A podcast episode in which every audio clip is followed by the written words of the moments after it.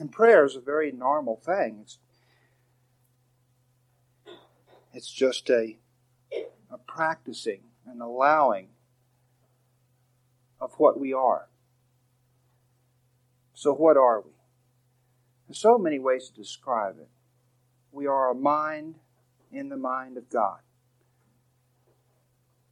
We are still and loving and peaceful and happy. Still and loving and peaceful and happy. That's what we are. That's what's in our heart. That's what rests in our heart. Prayer is simply the desire to sort of let that settle all around us, to fill us up, this lovingness, peacefulness, stillness, this quietness, this hope, this beauty. It's the most natural thing in the whole world. But as we said in last service, you can begin praying too soon. And if so, you will be shifting gears too soon, like in a car, and the car stalls when you shift gears too soon. This is very important because people think that they ought to pray, they ought to meditate, they ought to spend long hours in certain positions and saying certain words over and over to themselves. And they have a sense of guilt if they don't do this. What this does is this adds sacrifice to our relationship with God. Sense of loss, of giving up, of duty, of burden, of time spent that could have been spent otherwise. And that's also unnecessary. The little pamphlet that Gail read from is called A Song of Prayer. So let your prayer be a song. If it's not a song, don't pray yet. Do the first thing that we talked about in the early services here at the Dispensable Church, the first step, which is simple looking, simple watching, simple noticing. Because even this, although it doesn't appear to be because of our definitions of prayer, is a form of prayer. When we watch, when we look, when we notice, we are still. And stillness is a door through which the love of God and the peace of God can enter. It is a widening of the heart when we simply notice and are still. So when you look at anything in calmness, your heart opens just a little, and at least a little of the peace of God begins to seep into it. Now there is another more deliberate form of prayer that can be taken up, and possibly you would like to do this, and this you can do without worrying about whether or not you're ready for it. And you always know if you're ready, if it irritates you to pray. If it irritates you, you're not ready to pray. And that is noticing that you do indeed have certain good qualities about you. And this requires a degree of honesty that most of us have not exercised, this admitting that we are actually capable of being kind on occasion. We can be peaceful every once in a while. There are times in which we could have yelled and we didn't yell. We reached out a hand when we could have turned our back. That this potential does lie in us, although quite dormant at times. And so, in these cases, where people see at least that much, prayer can be a time in which you are throwing your weight behind your own goodness. You are reinforcing your gentleness and your peace and your openness and your sensitivity to others. So you simply say in your moment of prayer, this is the kind of person I want to be. And you say the words of encouragement that your mind needs to hear. This may seem like a different form of prayer than opening our mind to God, but it's actually the same thing. Because God is the goodness that dwells within our heart. And when we decide to get behind our own evolution, when we lean in the very direction in which we are in fact walking, we do join with God. And we do bring this stillness and this peace that we all long for into our lives. So any form of prayer that makes you happy is the right form. There is no right or wrong way to pray or to meditate, except to say this, that you will not get to God through sacrifice. You will not get to God through bloodletting. Although that can start you on the path, that must drop away sooner or later. There has to be a sweetness and a softness to your step in order to make progress. So what are the forms of prayer? Well, there's so many, of course, that we couldn't begin to list them, but I have several here that I think are quite common among people in New Age religion. I have a little nephew, and he was riding the car once with Gail and me, and he said, "Uncle Hugh, you know what I'm going to ask God as soon as I die?" I said, "No, Joshua, what are you going to ask him?" "I'm going to ask him how he got his start."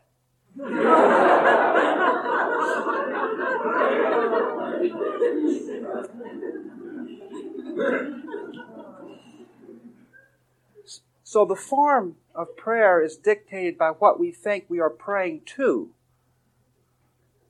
That will determine the form that our prayer takes. And so it is perfectly legitimate to ask, to what am I turning my mind? Because this is a turning of the mind into a different direction, an opening of the mind to something. And what is this something we think we're opening our mind to? If we think that God is a mystery, the great unknowable, then this is often like a child relating to a parent that's kind one minute and has a temper tantrum the next. One moment the parent is loving the child, and the next moment the parent is shouting at the child or slapping the child or something like that. Many of us, maybe all of us, had parents that were that way to some degree. And what does this teach the child? Only to be afraid. The child may behave, they are so afraid, but they are not behaving out of love. And this is, of course, what is turned against at adolescence. People don't want to be afraid, and they turn away from the thing that scared them. And so if we think God is some mystery and we don't really understand what's going on,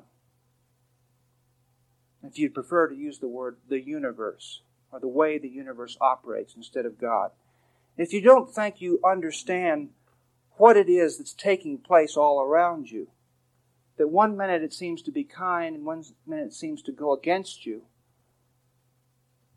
then you must, when you pray, turn only to fear. And perhaps you will plead. And perhaps you will entreat. And perhaps you will try different ways of wording your prayer, putting certain words in it, because God is now this complicated lock. And you have a very limited set of keys, and so your prayer is merely the attempt to insert one key and then another and then another. And how do you judge if it works? By the results, by the things around you. And if things go well, then you think, I have the key to true prayer. But then that one doesn't work after a while, or in a particular circumstance in which you were counting on it. And so there is this emphasis on the words of the prayer. Perhaps the position we assume when we pray. If we think that God is some mystery, some unknowable, some unreachable.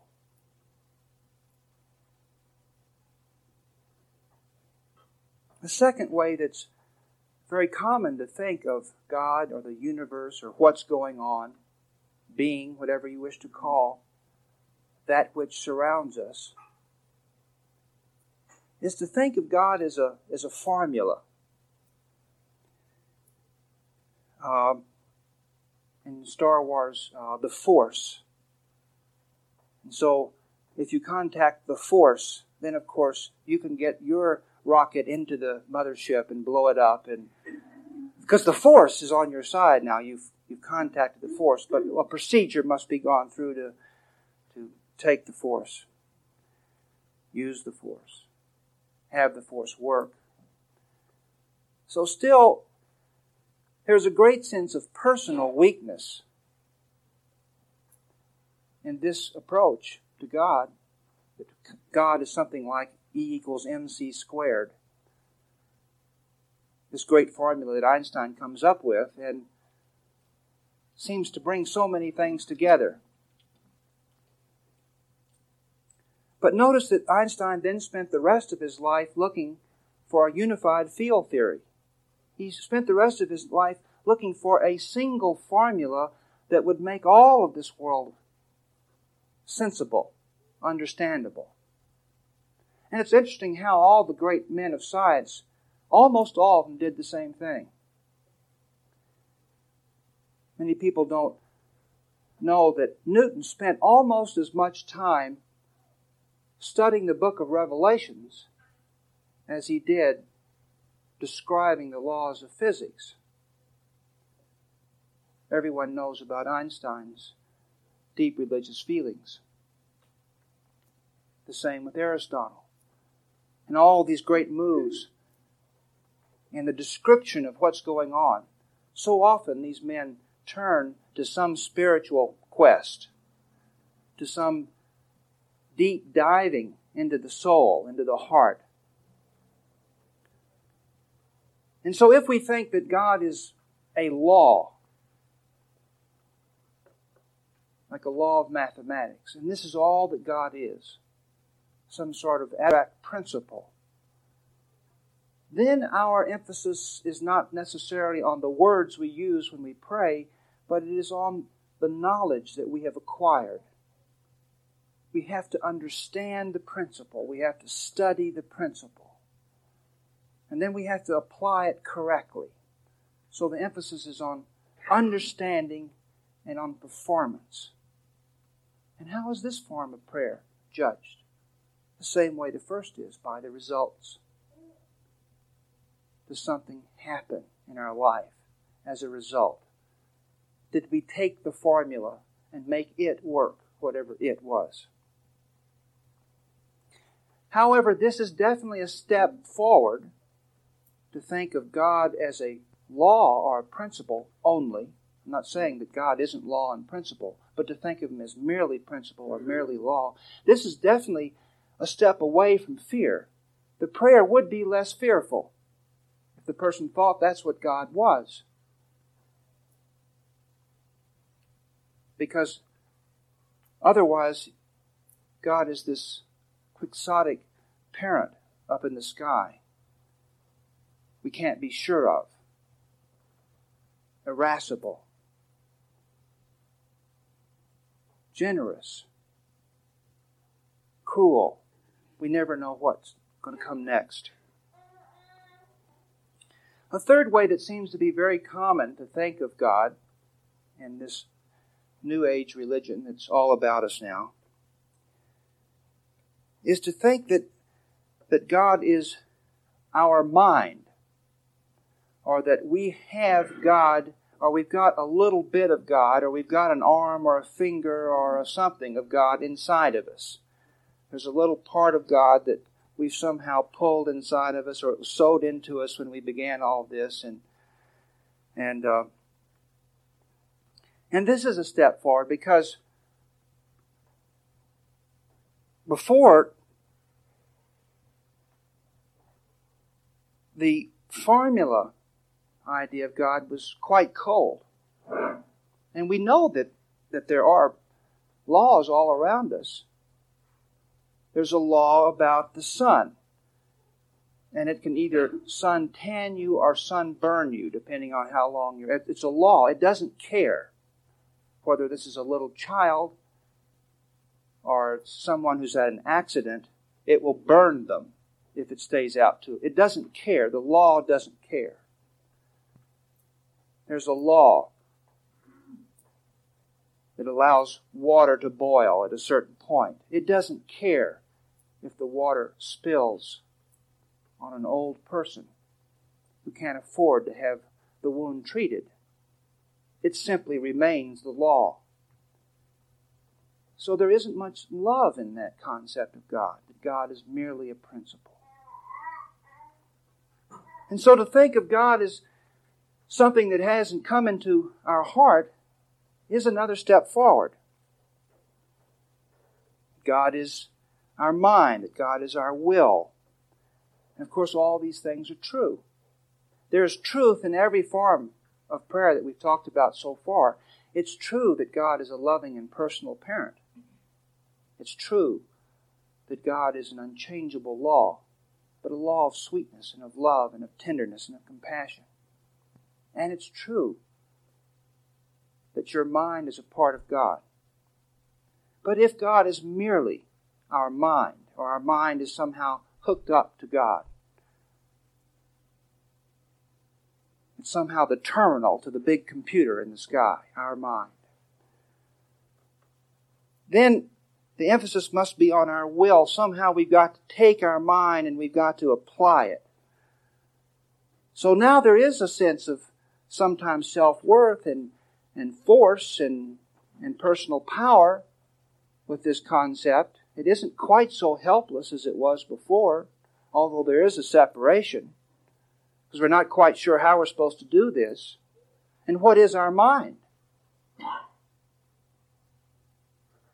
We can't use a word that the ego doesn't have a picture. So if you read in A Course in Miracles that you are a mind, not a body, what do you picture? What do you picture when you think of a mind? A big soap bubble, a celestial soap bubble, perhaps, that glitters on the edges. Or if you don't see, maybe if you're a feeling person, maybe a giant soft Q-tip. Unused, of course. Although that does bring up interesting theological questions. What if it were used by God? Well, what is this mind? Is it this great big soft something, or is it this shining sort of bubble, or is it this light, or is it a sound? I remember how happy I was when someone sent me a little dissertation on the sound of God, the universal sound of God, and all the languages and all the systems. Do you know what it is? Hue.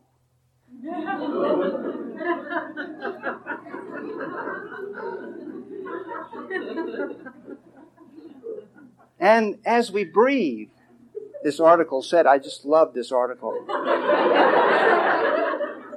As we breathe, every person, no matter what their language, says hue.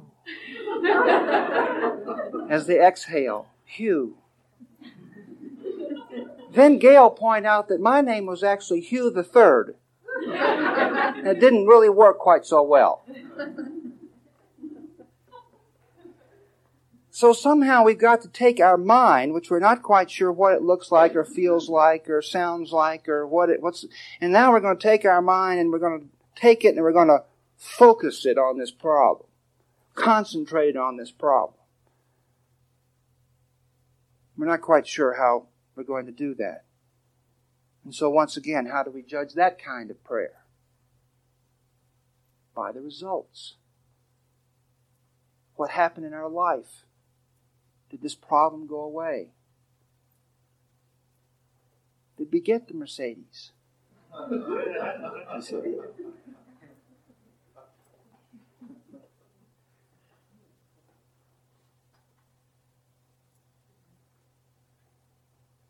Now, there's nothing wrong with any of these forms of prayer. And everyone should use the form of prayer that they're comfortable with. But there is a higher form of prayer. And it is based on at least the intellectual premise, if not the suspicion, if not the understanding, if not the knowledge, that God is all.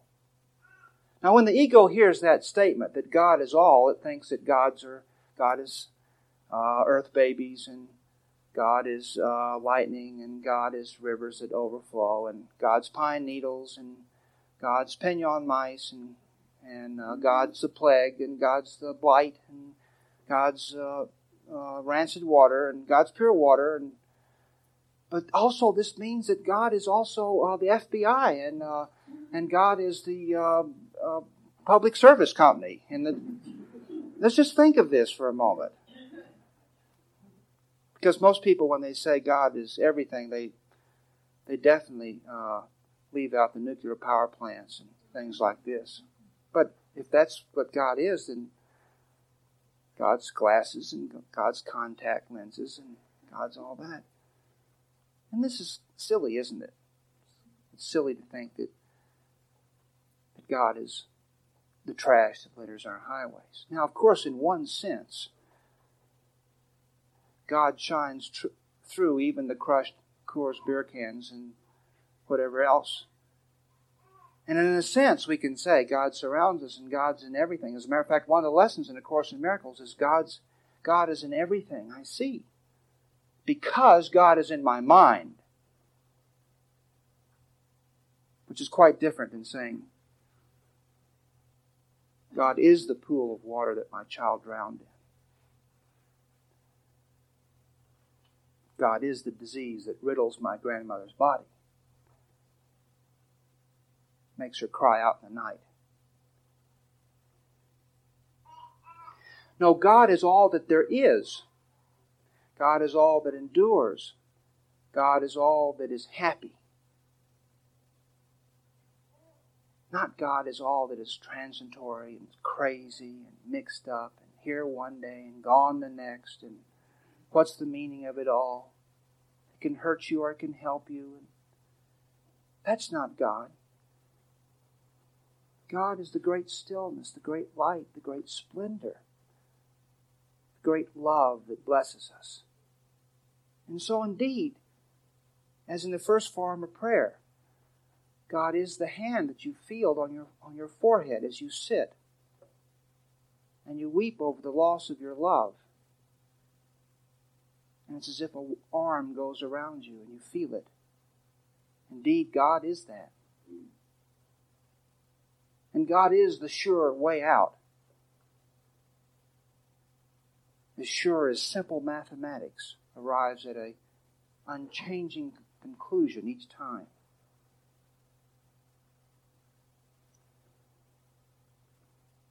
And God is your essence, your being, your mind, your will, that which does not change, no matter how much your body changes, no matter how many limbs you lose,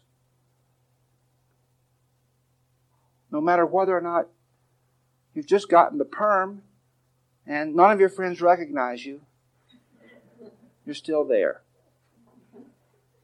There's still this loveliness. And so if we assume that God is all there is, and that God is love, what form does prayer take, and how do we judge it? Now there is no attempt to do anything. We're not appealing to some sort of mysterious person. We're not evoking some cold, dry principle. We're not trying to shape something that we're not even sure of what it is, our mind. If God is all there is, and God is love, the results of that prayer are now. And the prayer is now, because the love of God is now. And so the heart opens now, and the sweetness fills us now. And we do not ask what will happen next, or how long will this feeling last, or I hope I keep this feeling. Or what did it do for me anyway? That was nice. What did it do for me? I still have roaches.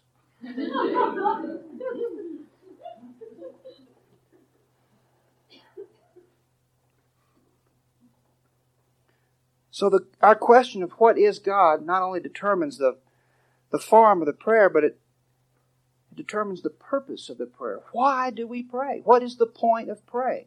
Why would we even want to do such a weird thing as that? Close our eyes and do this funny thing with our mind. Why would we want to do that? Well, if we think that God is this mystery, this mysterious person, then it's sort of like what will make E.T. come into the house? Do we use Reese's Pieces? And that's really what we're doing in a sense with God. We try anything, even Reese's Pieces. God, would you please come here and pay attention to my problem? See? And if we think that God is some sort of formula, then we believe that our purpose, the purpose of the prayer, is to bring all the good things of life to us. But what are the good things in life? I'm sure it was someone's prayer that brought Haagen-Dazs to the plaza. Don't you think so? But the day you walk in, they're out of rum raisin.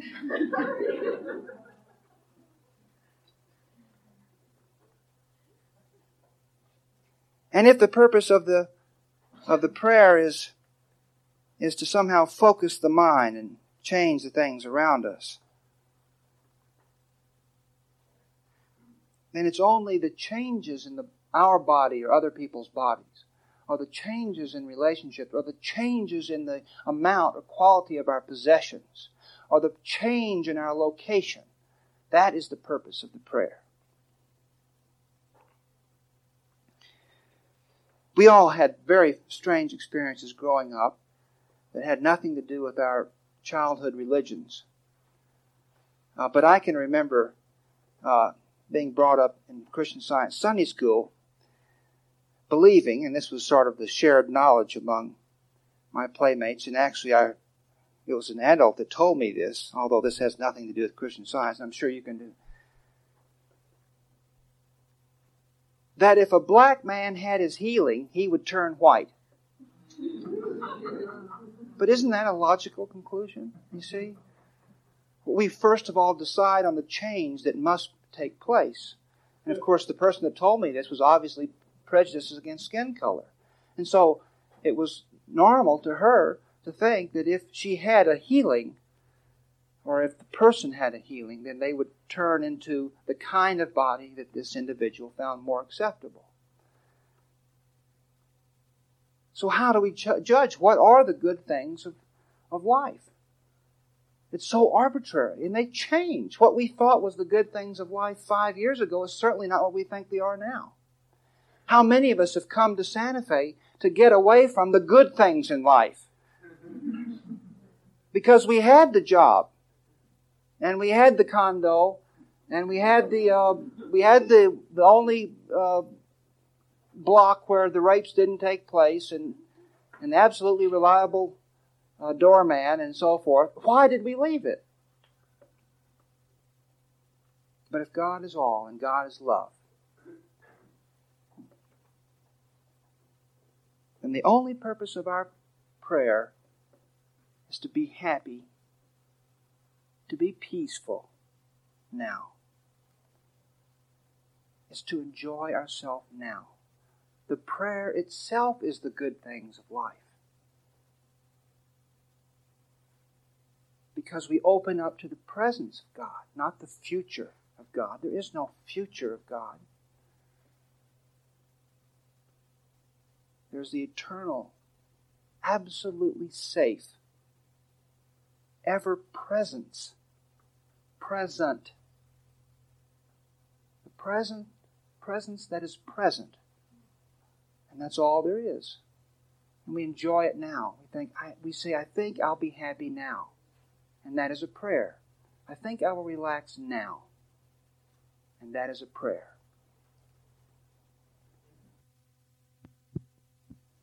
Now, if you have gone beyond the stage of thinking that prayer or meditation is a burden, Now, I'm not going really into the subject of meditation, which involves states and stages.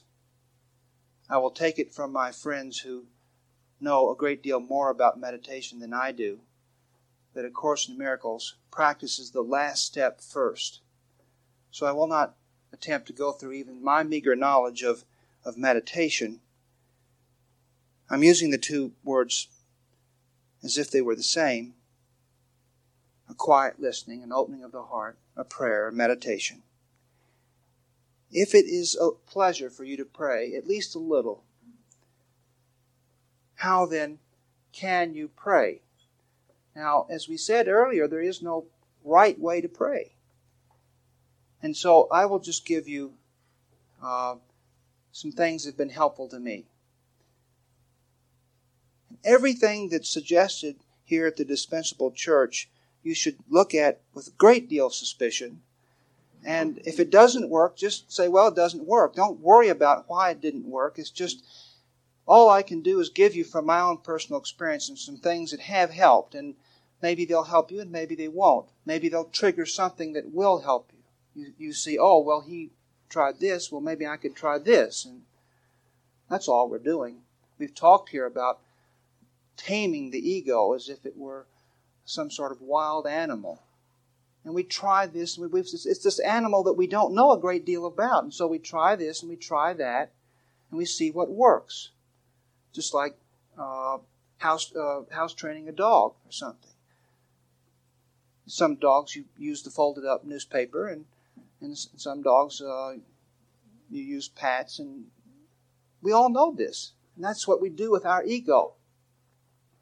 We step back and we look at it. The ego is a prayerless state. So we just look at our ego and we see it acts up, and we... Well, one of the mistakes that I find people making over and over again, and the whole New Age approach to religion and mysticism and so forth, is that they don't look at their ego. They don't see what it is that gets it all stirred up. And if they do see what gets it all stirred up, then they think they somehow have to fight this out with their ego. And this wastes enormous amounts of time. And I think it's obvious that if we don't get it worked out now, we're going to get another chance to do that. And this can go on for a very, very long time. And so there is something to be said for the quick and easy way to do it. Now, those are very, very bad words, quick and easy. It should be long and hard, then it has true value. So I'm going to give you the quick and easy way. And that is, you just walk around whatever your ego's doing. You just leave it in place, and you just don't do that thing that activates it, whatever the thing is. You just don't put yourself in that situation or eat that food or wear that particular kind of clothes or go out with that particular kind of person or whatever until you're in a place where you can do so peacefully. This is not a judgment against the raiment or the food or anything else. We just look at it and say, well, this stirs my ego all up, this particular thing.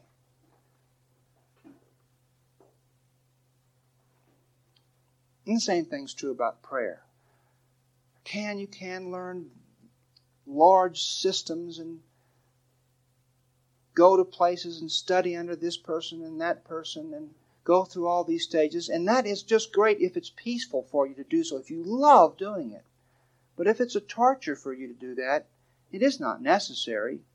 There is an easier way to pray. So let me just tell you a few things that have been helpful to me.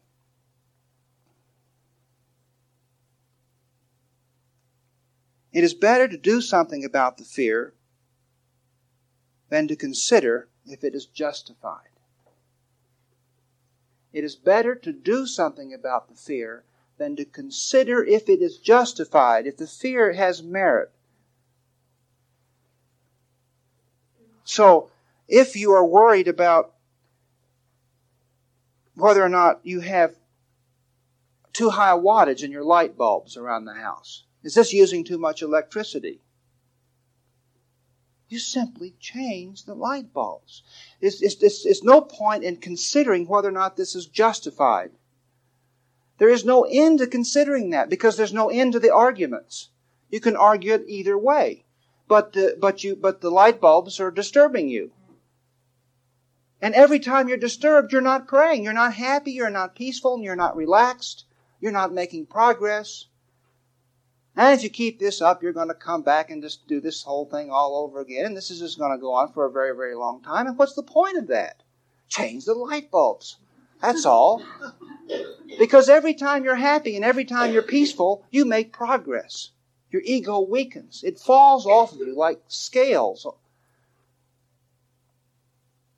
And so do whatever you need to do to be at peace and to be loving and to be kind and to be happy. This is not an easy thing to do, and people underestimate this. To be peaceful is to stay in one place in the beginning.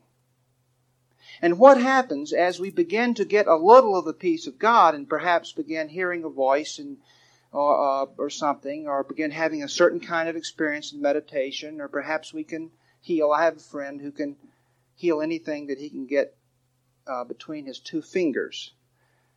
And this is a sudden ability that he has. There's not many things that can...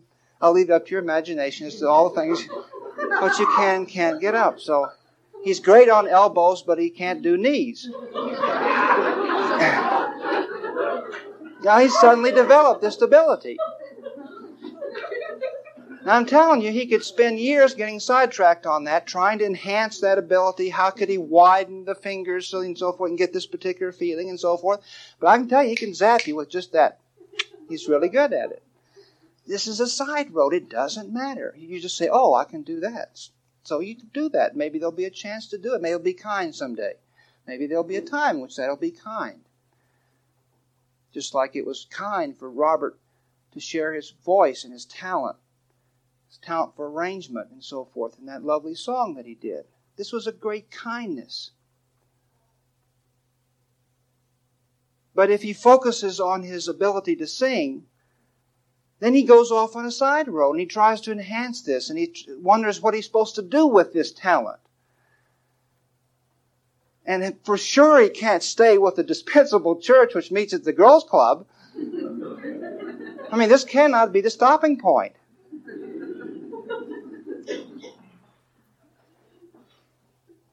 So if you're afraid that the leak... I just love Santa Fe. There were puddles all over. I did a wedding yesterday. I won't mention the fancy place where I did it. There's leaks. We had to have the bride one place and the all the way. Now, if you're afraid that the leak is ruining your ceiling or melting your adobe wall, don't go around wondering whether or not the fear is justified.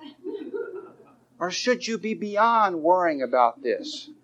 If the house falls down, you say, I will simply get another house. But the fact that you're worrying about it means that you are a liar. Because that's not what you think at all. So you just fix the leak. And if your spouse is unhappy, you know, it's that beautiful thing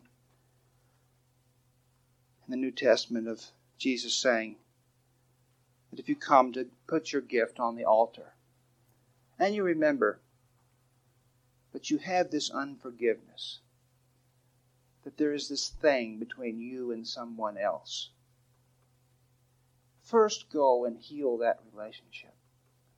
And then come and put your gift on the altar. And it's very difficult to sit down in prayer if there is someone around us at the moment that we could take the time to help them out because they're unhappy. Maybe they're acting out in a very unpleasant way. This is a cry for help. If we know something that we could do, if we could at least try to do something, it is far better to do that and then pray. Because the guilt will disturb your prayer. And there will be no prayer to it at all. Because there will be no happiness, no release, no relaxation to it.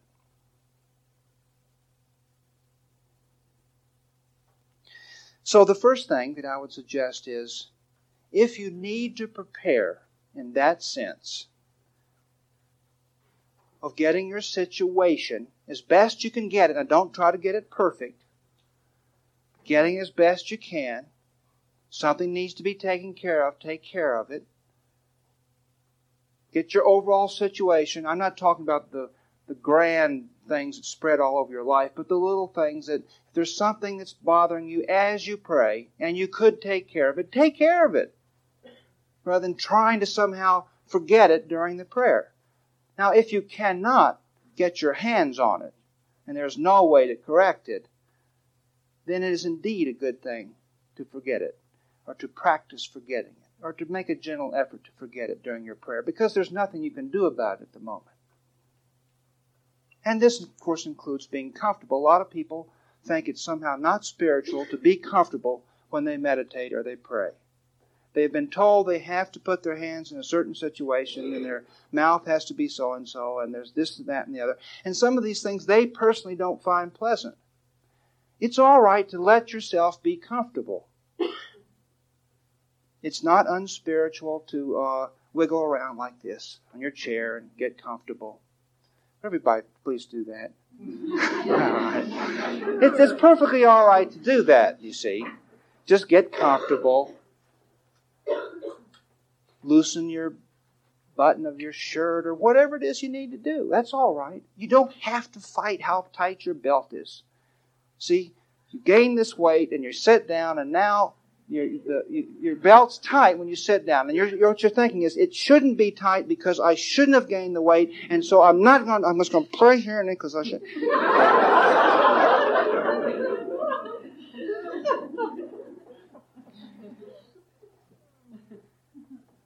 Second suggestion. First, clear your mind. So as you've made your situation as comfortable as you can make it, now make your mind as comfortable as you can make it. Perhaps in the beginning, you would like to take several things and do them one at a time rather than all at once. Here are three things that I think would be important to clear out of your mind. You must forgive everyone that comes to your mind. Now, you don't have to spend long hours trying to think of every single person that you've ever had a grievance against, but a little mind searching in which you say, is there someone I have not forgiven? Is a good thing. And so you may want to take a minute or two to do this. And just forgive, just bless, simply bless the person. There's no magic to forgiving. It's an effort. It's sort of a pouring of light from your heart onto them. That's all you're doing. You're just looking, practicing, looking gently. It doesn't have to be perfect or complete.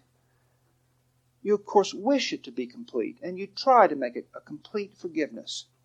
They did the best they could. Period. You try to reach that point. But it softens these hard edges in your mind. The next time you pray, possibly you would like to take any goals that are exciting you, things that you wish for in your life, things that you think you're about to get, or something that might befall you, something that might happen to you, some windfall, some turn of events that you think you're seeing right now. There is no excited peace, because excitement is anxiety.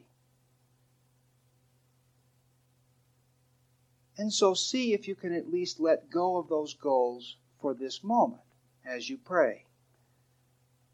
This thing that's so important, this thing you're about to buy.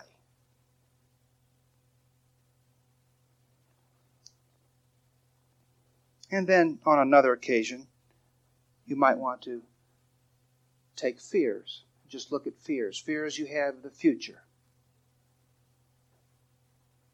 Long-running fears. Anything, any fears. Release them. Tell yourself whatever you need to tell yourself to let go of the fear. You're making your mind comfortable.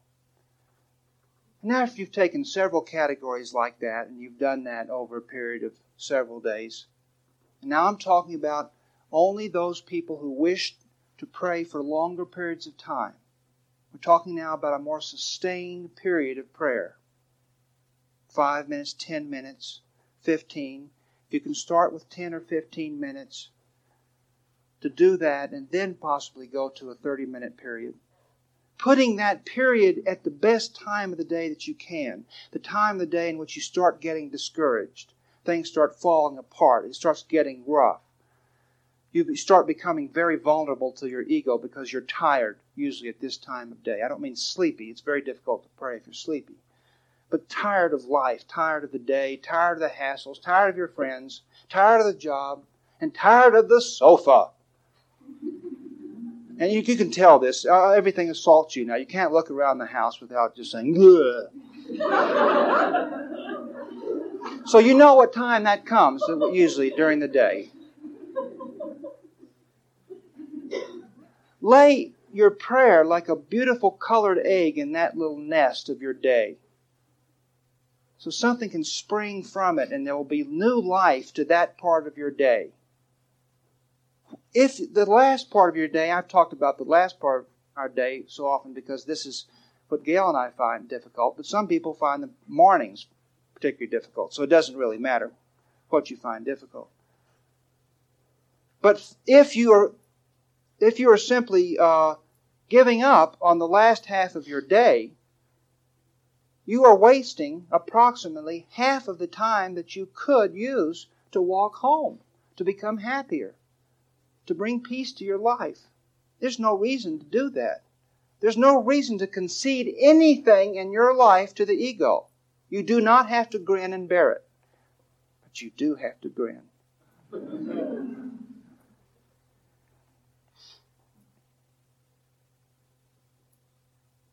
Third suggestion. Have some phrase. Any phrase that you like. God is all. We've said that here. God is peace.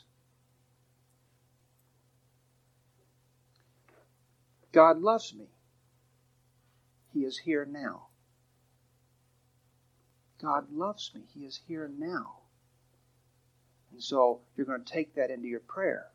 This is a fact. God loves you. His arms encircle you. His love blesses you. His hand is on your head. He carries you in his arms, and that can be felt, and that can be experienced. God loves me. He is here now. I and my Father are one. All is still, all is quiet, all is love. All is still, all is quiet, all is love. I have nothing to fear because God is with me. Anything, any phrase, it doesn't have to include the word God or any word I've used, but some simple phrase. And you carry this into your prayer so that when your mind wanders, as it will, you simply say the phrase, and if you wish to add to it a little bit, but do so, but make it simple. That's the key. Make it simple.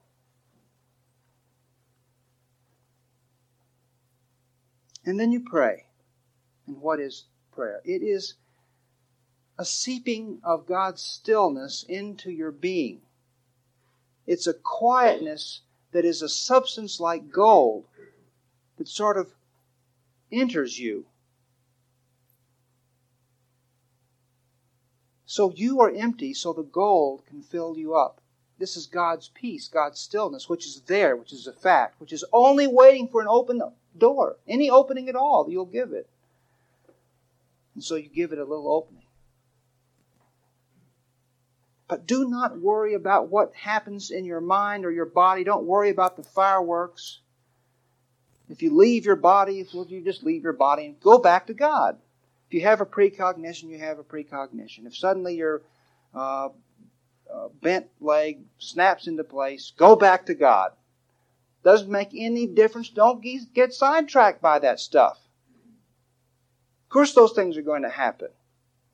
But this is another place that people can get stuck. They start hearing a gentle voice or two or three or so forth that's now helping them. And now the ego enters in and they try to use this. Instead of internalizing it, They try to use their new ability to heal, or their new ability to read thoughts. Yes, you'll every once in a while begin to know what someone's thinking.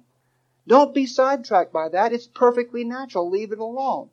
It'll be helpful on occasions. Those things do not come from God. They are merely a dropping away from self-imposed limitations. We're the ones who say we can't know what someone's thinking, that we cannot heal the body, that we cannot do all these things. So these aren't gifts of God. These are a dropping away of all these chains we've wrapped around ourselves. But if you try to use this newfound ability, now once again you're caught up in just the same old, which is pursuing this pot at the end of the rainbow, which no one can ever find.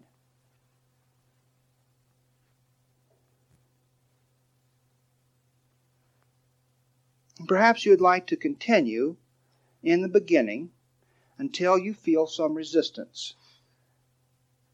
As soon as you feel some resistance, notice it. See if you can go past the resistance for a minute or two, or a few seconds. So this is very much like exercising, in the sense that we exercise. If we swim laps, we go a few laps past what we did before, and so forth. We run a few miles or a few yards or whatever past what we used to run, and so forth. And prayer can be somewhat like this. So your ego steps in, you have a resistance, suddenly you're not liking to pray. And I've said before that that's when the prayer should end. But now we're talking about a little bit more sustained period of prayer. And so now you notice the resistance, and you just see if you can continue for a few seconds or a minute past it. What will happen sometimes is the resistance will then drop, and you might have quite a very nice and deep prayer period after that. If it doesn't happen, as oftentimes it won't, then let your prayer end. So you're just going a little bit past the resistance. Now, after you've practiced that for a while, a few days, a few weeks, or whatever, then you may try going to a more sustained period, such as one prayer period for at least 15 minutes every day. And when that is pure joy, then extend it to one prayer period for a half hour. So these are just suggestions. There's nothing sacred about these numbers. This is just a possibility.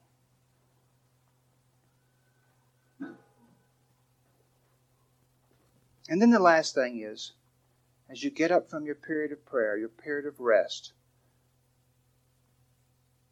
in which the prayer itself was a reward, and all you sought was to be peaceful now, and to relax in God's arms now, see if you can't carry that into the day. See if you can't carry a little of gentleness with you into the day. And so let us end with this. I'd like to give you a simple prayer. I'd like to ask you to close your eyes.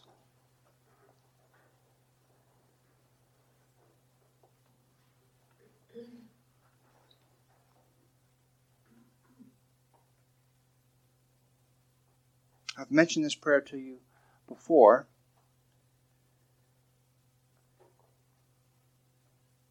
I'll just say it a few times because it's so long you won't be able to memorize it.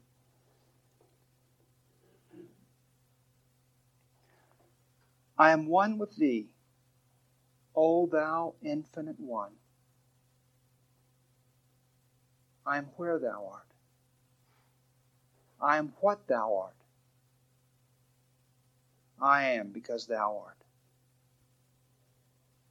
I am one with Thee, O Thou Infinite One. I am where Thou art. I am what Thou art.